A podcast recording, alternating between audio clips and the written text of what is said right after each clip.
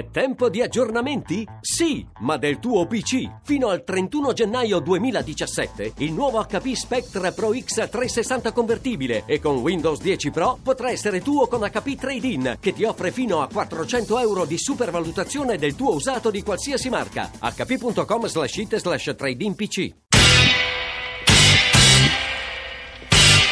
Radio Anch'io. Tutte le voci del referendum. Che davvero è una campagna sulla Costituzione che è diventata subito una campagna elettorale per responsabilità del Premier, che ha molto sbagliato. Io spero che sia un no anche rispetto al contesto, non solo al testo della riforma. Non tocchiamo i principi fondamentali attorno ai quali si è raccolta la Repubblica Italiana. Diamo maggiore efficienza al funzionamento delle istituzioni. Tutti quelli che in queste ore, in queste settimane si schierano in modo così forte per il sì sono i rappresentanti di quei grandi interessi, quei grandi poteri finanziari e non che hanno condizionato in peggio la vita di milioni di cittadini europei ed italiani. Bisognerebbe stare un po' tranquilli. C'è una discussione, c'è un voto, c'è un referendum. Certamente si guarda all'Italia con un filo di preoccupazione perché è un paese che è stato nei guai seri cinque anni fa, si è ripreso lentamente e non si vorrebbe che tornasse nei guai. Ma da questo a dire che c'è un baratro, secondo me è un errore.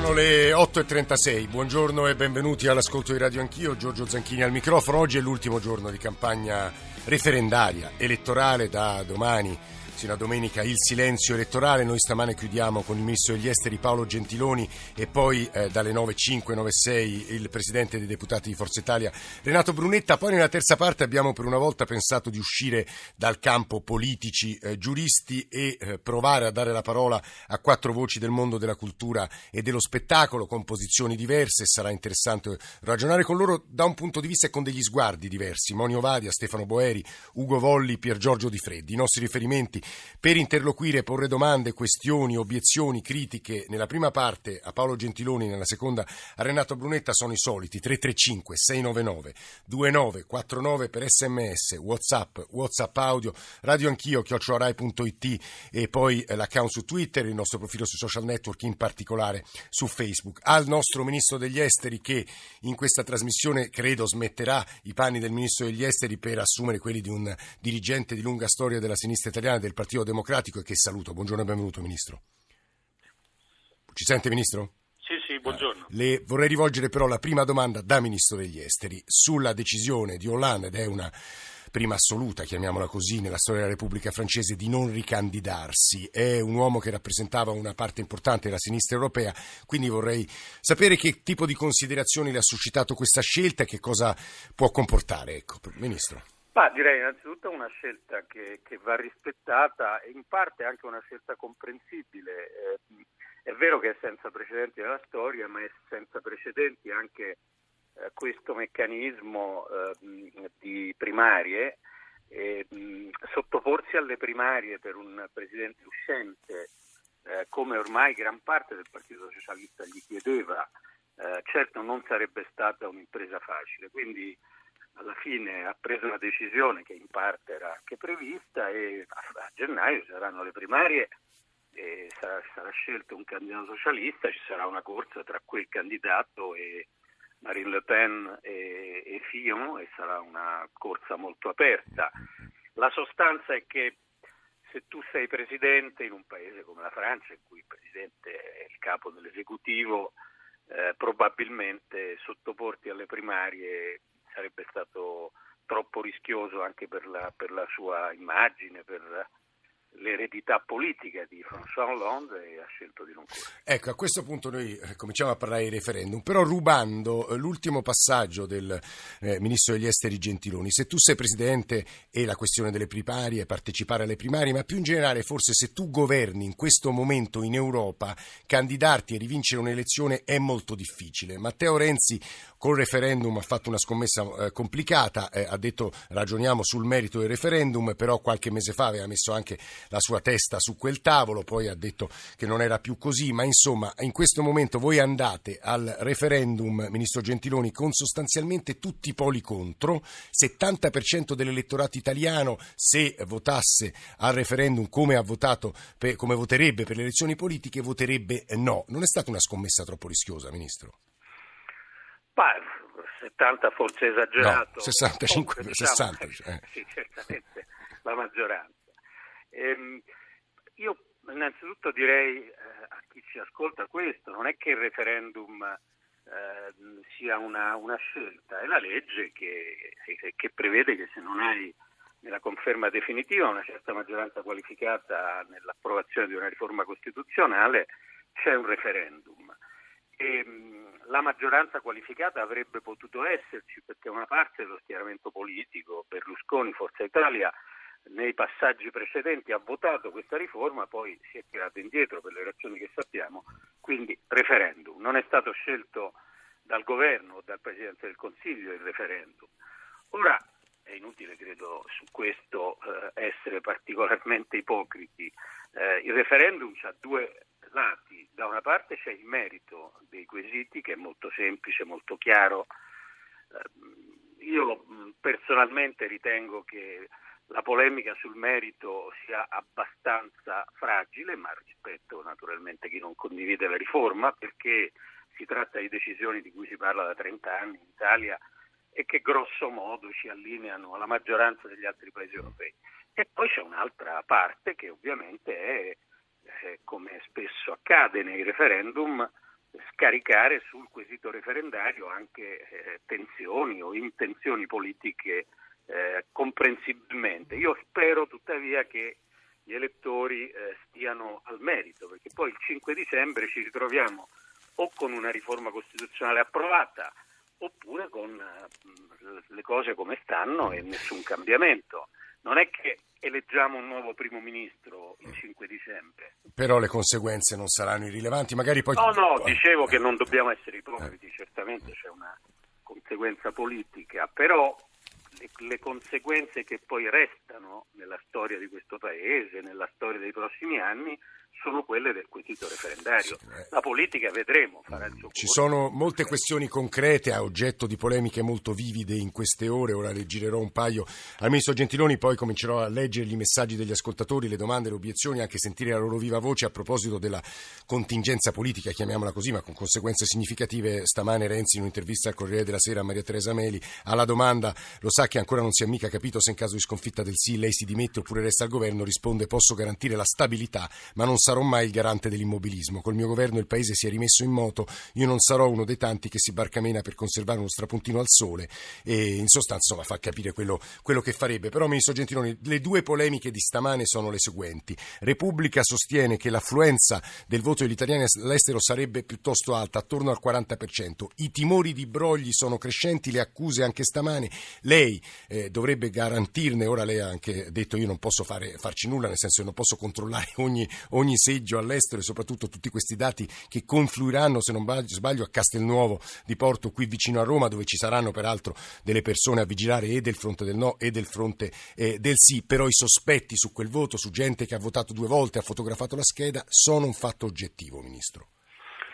Ma il, si è votato dieci volte con questa legge tra eh, elezioni politiche, tre volte e diversi referendum.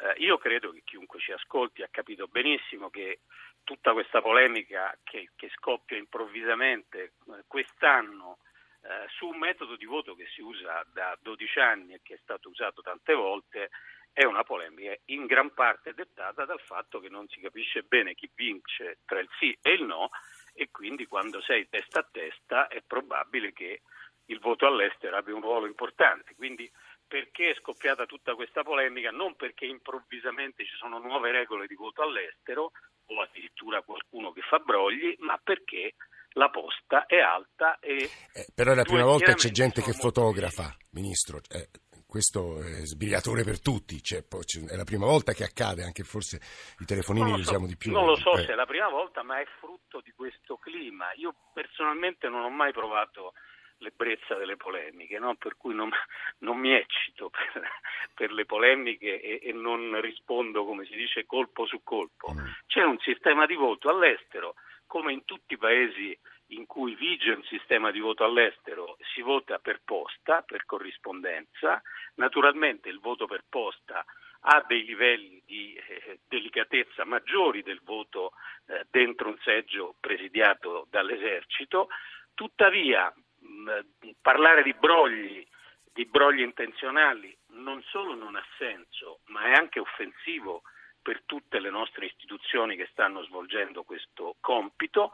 Se ci sono invece degli errori, dei rischi di irregolarità, noi abbiamo sta- stabilito con i comitati sia del no che del sì un canale di comunicazione, stiamo rispondendo alle loro eventuali obiezioni. Posso assicurare chi ci ascolta che la stragrande maggioranza di queste obiezioni si rivelano infondate, ce ne sono invece alcuni casi, tipo appunto chi dichiara eh, o si fa fotografare eh, la scheda. Noi abbiamo chiarito a tutti gli elettori all'estero che il voto è segreto e eh, violare questo segreto è un reato. Oppure ci sono stati in alcuni casi schede non pervenute a chi doveva votare.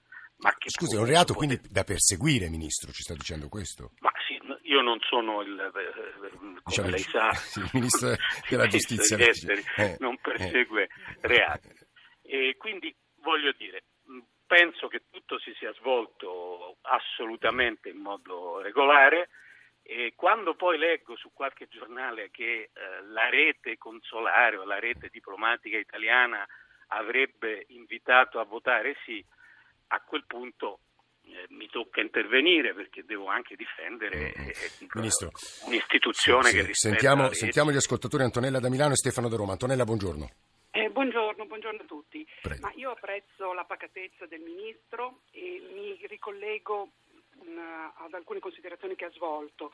Cioè, mh, ha dichiarato che l'Italia si è ripresa dal baratro alcuni anni fa e direi che proprio questa affermazione mi eh, conferma che l'attuale Costituzione è la chiara dimostrazione che i problemi della nostra Italia non dipendono dalla Costituzione, bensì semmai dalle persone e dai partiti e onestamente la revisione costituzionale non cambia né le une né le altre. E quindi lei voterà no, questo ci sta dicendo. Io voterò no e poi devo dire che c'è uno scoglio che io non accetto e non supererò ed è la motivazione più forte che mi induce a votare no perché io ritengo che gli spazi di democrazia vengano ridotti e soprattutto è pasticciata questa revisione costituzionale che dà a consiglieri regionali, sindaci un impegno importante, cioè quello di essere anche senatori e non accetto coloro che votano sì dicendo io già vado da sindaco una volta alla settimana a fare la coda. Sì, anche ai nostri microfoni l'ha sentita Antonella, vari sindaci dire questa cosa, no? Sì. Ecco, però questo che cosa mi dice? Mi dice che loro continueranno a fare anticamera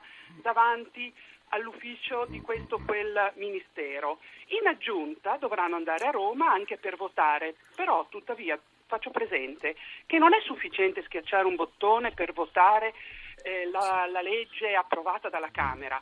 Io pretendo da consiglieri regionali e sindaci che si preparino sull'argomento. No, il punto è molto chiaro, votare. Antonella. No, il punto è molto chiaro. Sentiamo tra pochissimo il ministro cosa risponde. Stefano da Roma e poi il ministro Gentiloni. Stefano.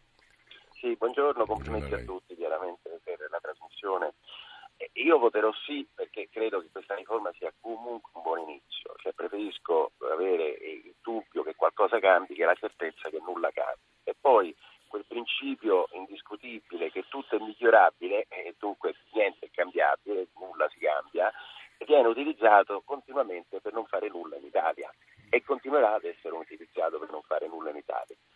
Posso dire, mh, ah, parlo- risponda ad Antonella che dice ai senatori... Sì, dovrebbe eh, rispondere il eh, ministro, perché- Risponda ad Antonella Eh, sì. perché chiaramente lei dice no, a me piace eh, dibattere con chi la pensa eh, diversamente da me, perché eh, Gentilone eh, chiaramente Eh, vota sì, sì, sì, sì, sì, sì. Allora, Antonella, eh, Antonella ti parla del Senato, però eh, le leggi ordinarie, il bilancio, la fiducia, eh, saranno di eh, competenza delle- della Camera dei Stefano, Deputati. io, io immagino che. No, la fermo perché immagino il ministro continui cosa, su. sì. cosa, no, solo una Eh. cosa. E i deputati saranno 630, Eh. non saranno più 950 parlamentari. Allora, eh, poi i senatori è un discorso che deve essere... così- Vabbè, Stefano, ba- Vabbè, si fermi. completo, Sentiamo va. il ministro. Ministro, eh, poi ho altre obiezioni. Io voterò no perché i miei interessi finanziari, scrive Paolo Damira, dovrebbero farmi votare sì con le azioni e tutta una serie di, conse- di considerazioni. Ma eh, in realtà queste imposizioni dall'estero, queste minacce continue, sono proprio quelle che mi spingeranno a votare no. Ministro Gentiloni. Eh, ma eh, per quanto eh, riguarda quanto diceva la, la signora Antonella, ehm, bah, io capisco che, che- che, mm, noi siamo abituati ad avere una Camera e un Senato. che fanno esattamente la stessa cosa e quindi l'impegno dei senatori si presume debba essere simile o uguale a quello dei deputati. Nella prossima Costituzione, se vincerà il sì, non sarà così. Il Senato certamente avrà un ruolo molto minore, sarà coinvolto nel processo legislativo molto meno di quanto lo sia la Camera e quindi avrà anche frequenza di lavoro e di riunioni molto più basse. Abbiamo fatto una splendida eh, eh, diciamo, discussione in questi mesi, siamo diventati tutti esperti di Costituzione, sappiamo tutti che il Bundesrat tedesco si riunisce una volta al mese, che, quindi sappiamo che è normale che se c'è una specializzazione, le due Camere fanno due cose diverse e i parlamentari in senso pieno sono i 630 deputati, i 100 senatori possono tranquillamente, come accade in altri paesi, avere altri ruoli sul piano eh, locale. E quindi condivido anche gli argomenti di Stefano. Per quanto riguarda la finanza, quello che succede nel mondo, ma guardi, facciamo un esempio semplice così ci intendiamo. Eh, c'è un, un, grande paese, il Regno Unito, che è molto importante soprattutto per eh, i giornali che fa. Allora, il principale settimanale di quel paese, che forse è il più importante settimanale del mondo, eh, a proposito di poteri forti, eh, invita a votare no. Il principale quotidiano di quel paese, che forse è anche il più influente quotidiano europeo, invita sostanzialmente a votare sì dove sono i poteri forti? Sono al Financial Times o sono all'Economist? Ma diciamo la verità, ci sono opinioni diverse, noi le rispettiamo tutti, però uno, votano gli italiani, due, una cosa è chiara, se vince il sì, quel percorso di cui parlava la signora Antonella, l'Italia che si riprende dalle sue difficoltà, va avanti. Se vince il no, non è che ci sia il default dell'Europa, il crollo del cielo se vince il no, senz'altro il percorso però di questi due o tre anni si blocca e si interrompe. Ministro. Non a caso chi promuove il no sono tutte le forze di opposizione che vogliono che questo percorso si interrompa. Quindi non ipotizziamo catastrofi, ma non facciamo neanche finta che sì, l'Italia si sta riprendendo e se vince il no non succede niente. Eh, però Ministro, a questo proposito lei dice che l'Italia si sta riprendendo, diciamo, vo- voi menate vanto de- di alcuni numeri che sembrerebbero positivi, poi immagino Renato Brunetta li contesterà tutti, però Antonella diceva questi sono numeri che eventualmente crescono ma a Costituzione vigente, quindi non dipendono dalla Costituzione, poi aggiungeva io vedo spazi di partecipazione e democrazia che si andranno a ridurre, poi se vuole aggiungere una considerazione, noi stiamo sempre lì a aspettare il parere dell'Economist e del Financial Times che hanno quell'atteggiamento surciglioso e ci inchiodano sempre a Mussolini che è francamente insopportabile, Ministro. Io, eh. io naturalmente li, li, li, leggo e li rispetto anche per il mio lavoro, però ripeto, votano gli italiani, non è che votano i ministri tedeschi o i giornali inglesi.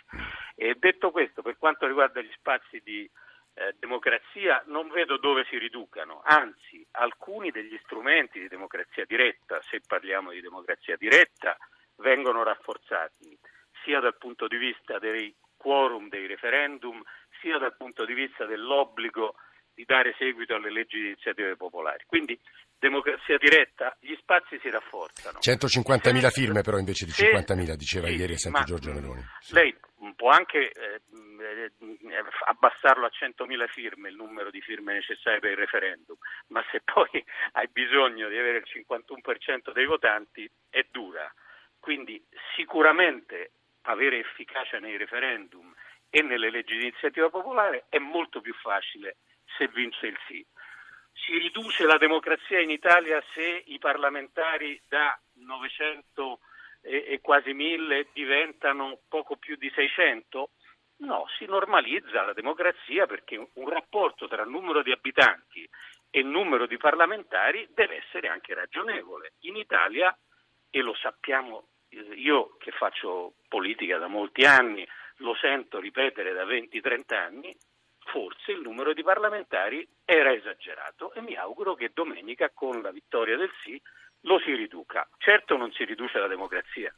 L'altro tema che eh, insomma, alcuni ascoltatori eh, provano a girarle è ieri c'è stato un appello finale di CGL, Arci, Ampi io citavo quella percentuale di, di, popolo italiano, cioè c'è un pezzo di sinistra che vota convintamente, orgogliosamente no, non pensate di aver spaccato la sinistra e il centro-sinistra con questo referendum, Ministro Gentiloni?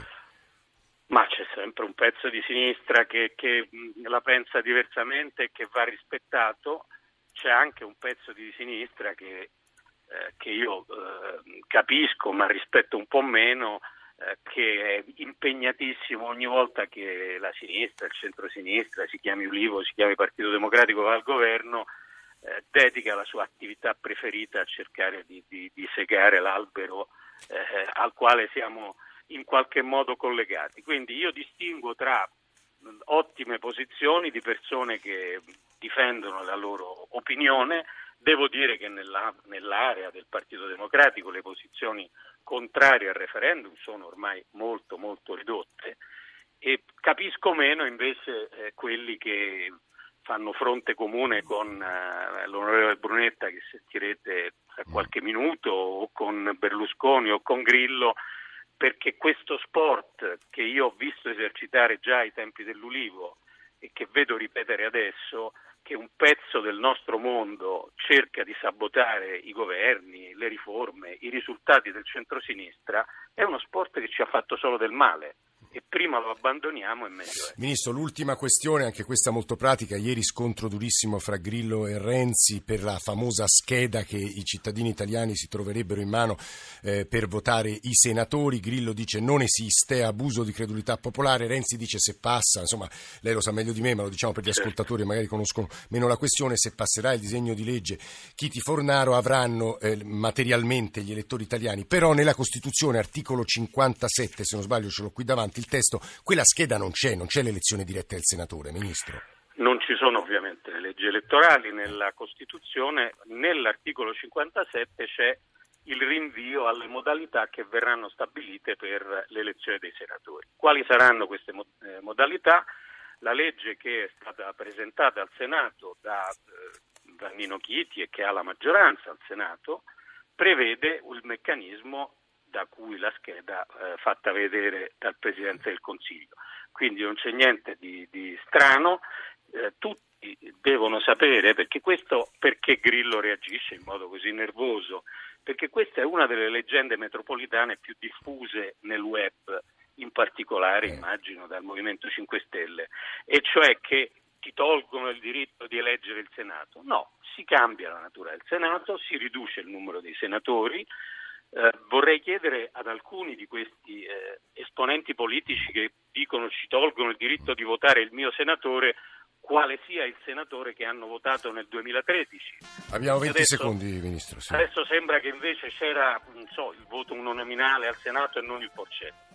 Quindi se passa la riforma ci sarà attraverso la legge Chiti un meccanismo per eleggere tra i consiglieri regionali il proprio senatore Paolo con una Gentile. scheda separata. Non è vero che non si elegge il Senato, è mm-hmm. vero che il Senato avrà funzioni diverse e ridotte. Paolo Gentiloni. Non... Ministro degli Esteri del nostro, della nostra Repubblica, grazie davvero per essere stato con noi a Radio Anch'io.